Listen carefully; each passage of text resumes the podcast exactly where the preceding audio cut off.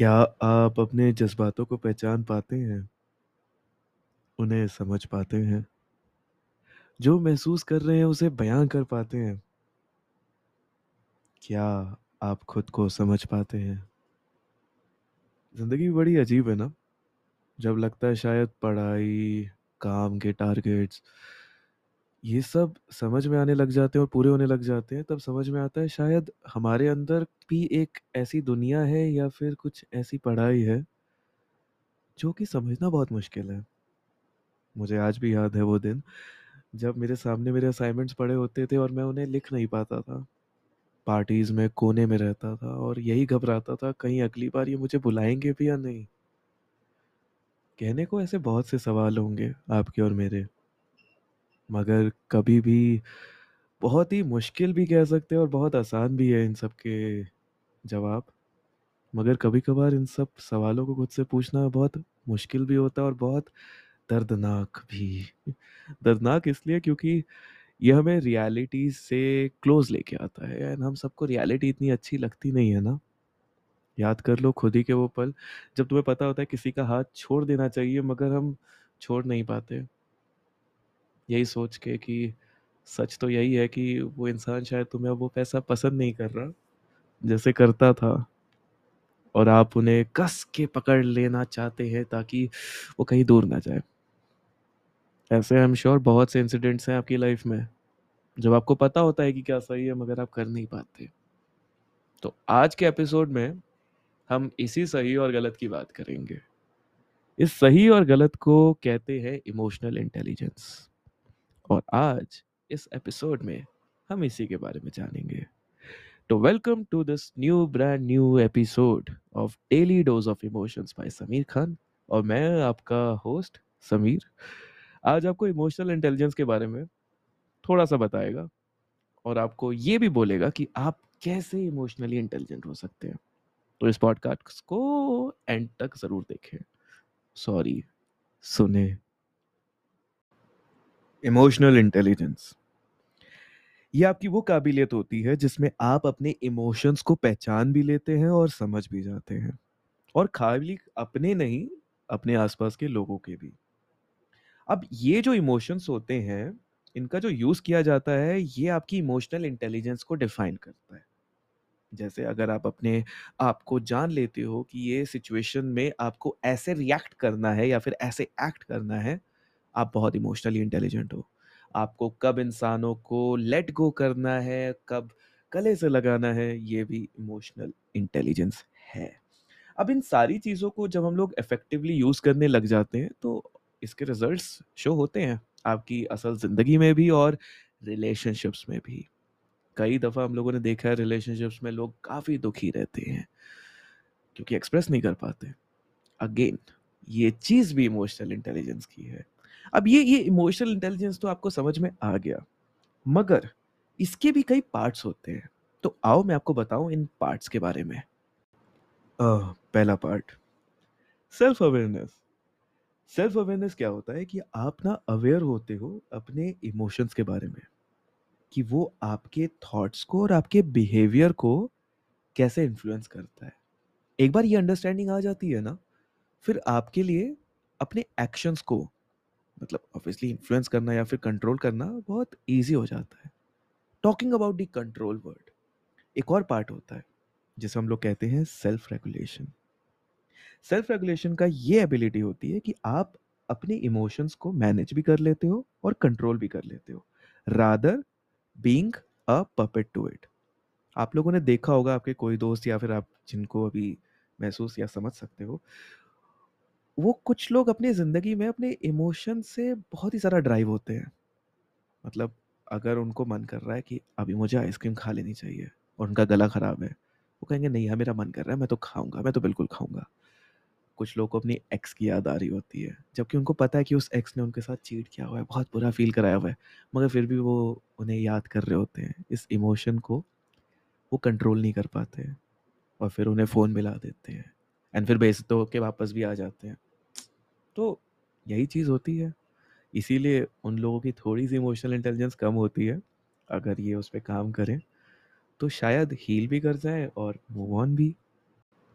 Third part motivation हम लोग ना सबके अंदर कैपेसिटी या कैपेबिलिटी होती है खुद को मोटिवेट करने की। और ये जो मोटिवेशन होता है ना, ये कोई थॉट्स नहीं होते।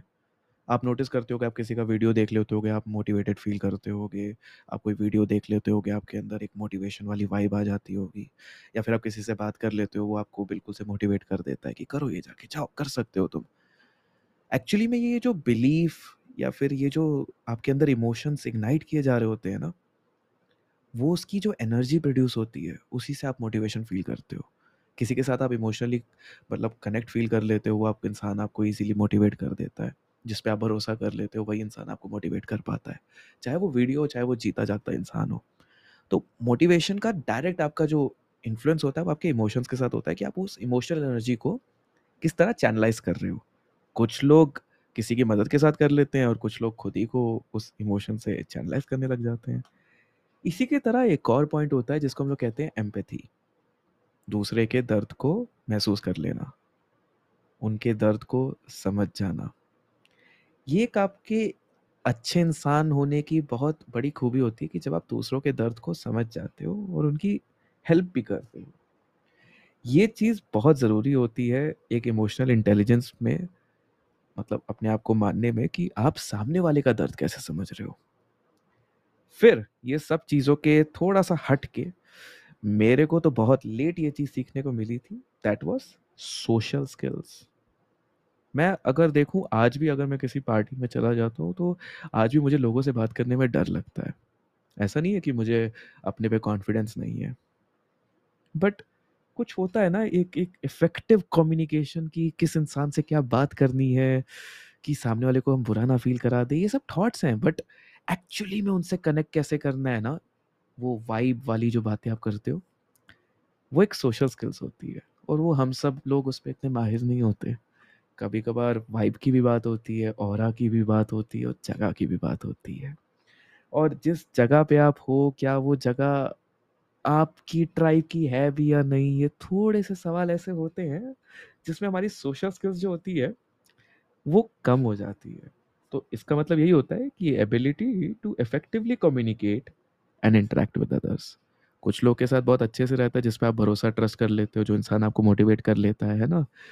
या तो जिसके आप दर्द आइडेंटिफाई कर लेते हो, बट जिनके साथ आप कनेक्शन फील नहीं करते, वहाँ पे आपकी सोशल स्किल ज़ीरो हो जाती है ये one of the most important part होता है हमारी इमोशनल इंटेलिजेंस की जर्नी का अब हमने ये तो समझ लिया कि इमोशनल इंटेलिजेंस होती क्या है और उसके की कंपोनेंट्स क्या-क्या हैं।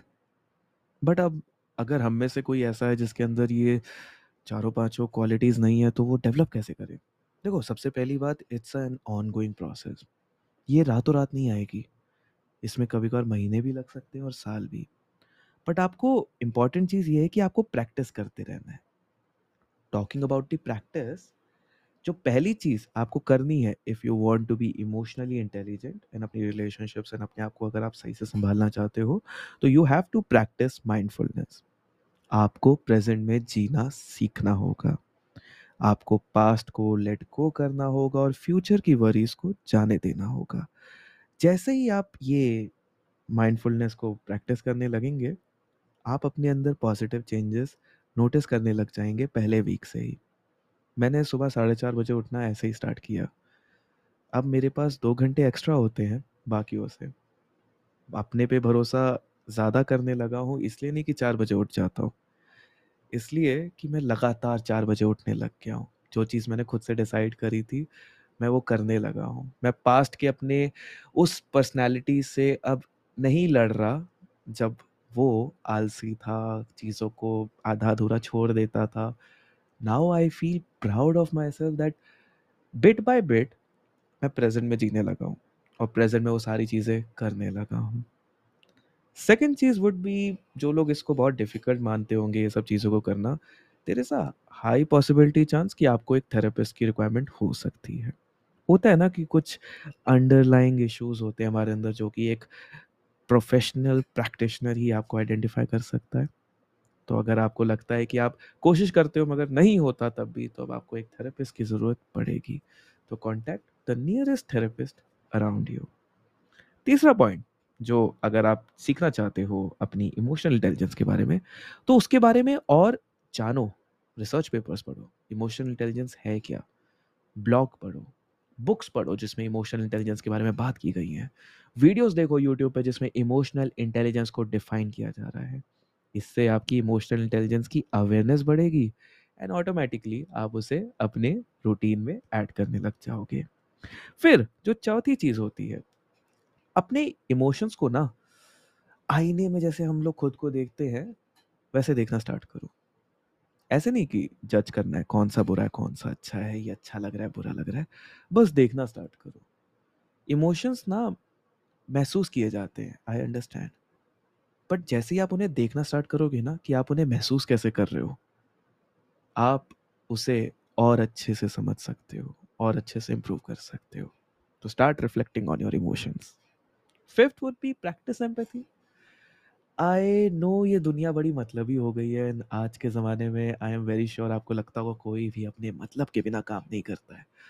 बट आप वो इंसान बनो ना जो दूसरे के काम आ रहा है, दूसरों की मदद करना चाह रहा है बिना भी किसी personal like you know benefit के। करके देखो, अच्छा लगता है। आखिरी आई वुड से आप अपने आस-पास के लोगों से इंटरैक्ट करना स्टार्ट करें। आपको पता चलेगा कि सब आपके जैसे ही हैं। मतलब सबके अंदर वही डर है, सबके अंदर वही अनकम्फर्टेबलनेस है। क्या उनकी बातें आपको अच्छी लगेंगी या नहीं? तो अगर आप ये सारी चीज़ें करने लग जाओगे, I am very sure day by day आप और इमोशनली इंटेलिजेंट होते जाओगे एंड आपकी रिलेशनशिप्स इंप्रूव हो जाएँगी, आपका खुद के साथ कनेक्शन इंप्रूव हो जाएगा, आप लाइफ में वो सारे गोल्स अचीव कर पाओगे जो आप करना चाहते हो। ये इंटेलिजेंस सबसे अंडररेटेड इंटेलिजेंस है और सबसे इंपॉर्टेंट भी। तो कई लोग जो अंडर प्रेशर परफॉर्म नहीं कर पाते, वो इमोशनली इंटेलिजेंट नहीं होते। जो लोग किसी के ब्रेकअप के बाद बहुत रोने लग जाते हैं, वो इमोशनली इंटेलिजेंट नहीं होते। जो लोग अपने सपनों को पूरा नहीं कर पाते, कोशिश करते हैं मगर वो मेहनत नहीं कर पाते रोज़, रोज़, रोज़, रोज़, रोज़। बीच में थक जाते हैं, हार मान लेते हैं सैड होके, वो भी इमोशनली इंटेलिजेंट नहीं है। तो आज से नई शुरुआत करो, इसको सीखो एंड मेरे अगले एपिसोड का इंतज़ार करो।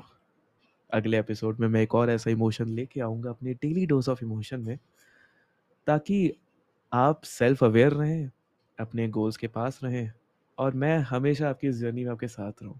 क्योंकि मैं सच में चाहता हूँ कि आप जब भी कुछ अचीव करें, मैं आपके साथ हूँ, इन पॉडकास्ट के फॉर्म में। जब आप सैड, लोनली हो, मेरे पॉडकास्ट आपके साथ ही बने। I really want to be there in your life as a positive ray of hope. Because life is beautiful. And अगर मेरे पॉडकास्ट आपको ये महसूस करा पाते हैं, तो ये मेरा पॉडकास्ट बिल्कुल सफल है। Thank you for listening to me and अगले पॉडकास्ट में मुलाकात होगी। तब तक के लिए बाय-बाय।